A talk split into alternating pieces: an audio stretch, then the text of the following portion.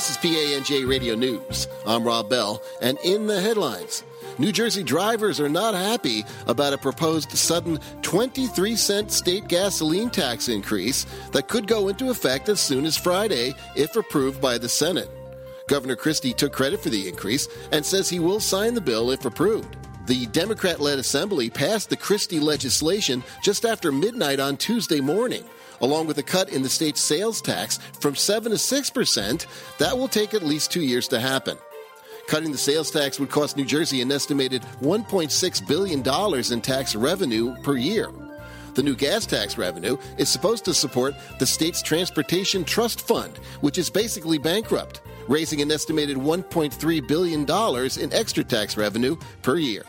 The Assembly's gas tax hike plan ignores a Senate version, which also eliminates New Jersey's punitive estate tax, lowers tax on retirees, and creates a tax deduction for charitable giving. New Jersey currently has the nation's second lowest bond rating, and it could go lower, say tax hike critics. Are you ready for some fireworks?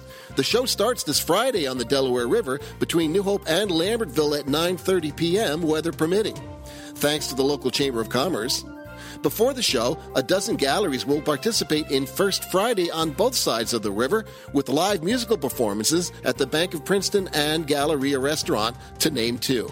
On Monday, the 4th of July, there will be fireworks in Washington Crossing Historic Park, Sesame Place, Southampton, and Quakertown.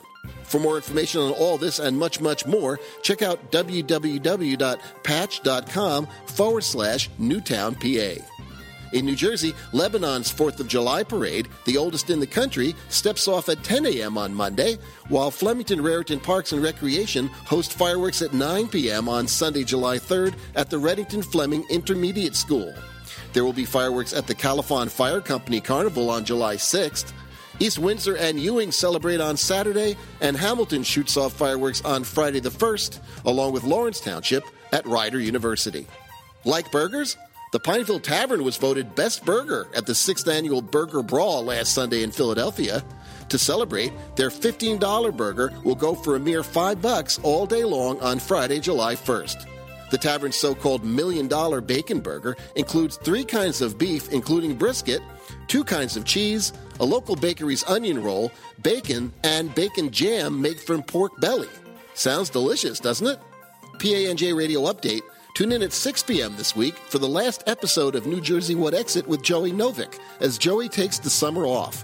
Joey's show returns September 12th with a new name, Pundits and Politics. You can hear all of Joey's shows on demand right now on our archives page. At 5 p.m. on In the Green Room, Vinny's guest is human resource manager and talented musician Mike Kosick, who performs live in studio, and at 8 p.m. on Musical Notes with Judy Marchand, Judy's guest is talented performer Anthony Exeri, who talks about returning to Malta, his boyhood home, and performs live in studio. For a full schedule of all our original local programming, full of original indie music without commercial interruption, check out our schedule page at www.panjradio.com.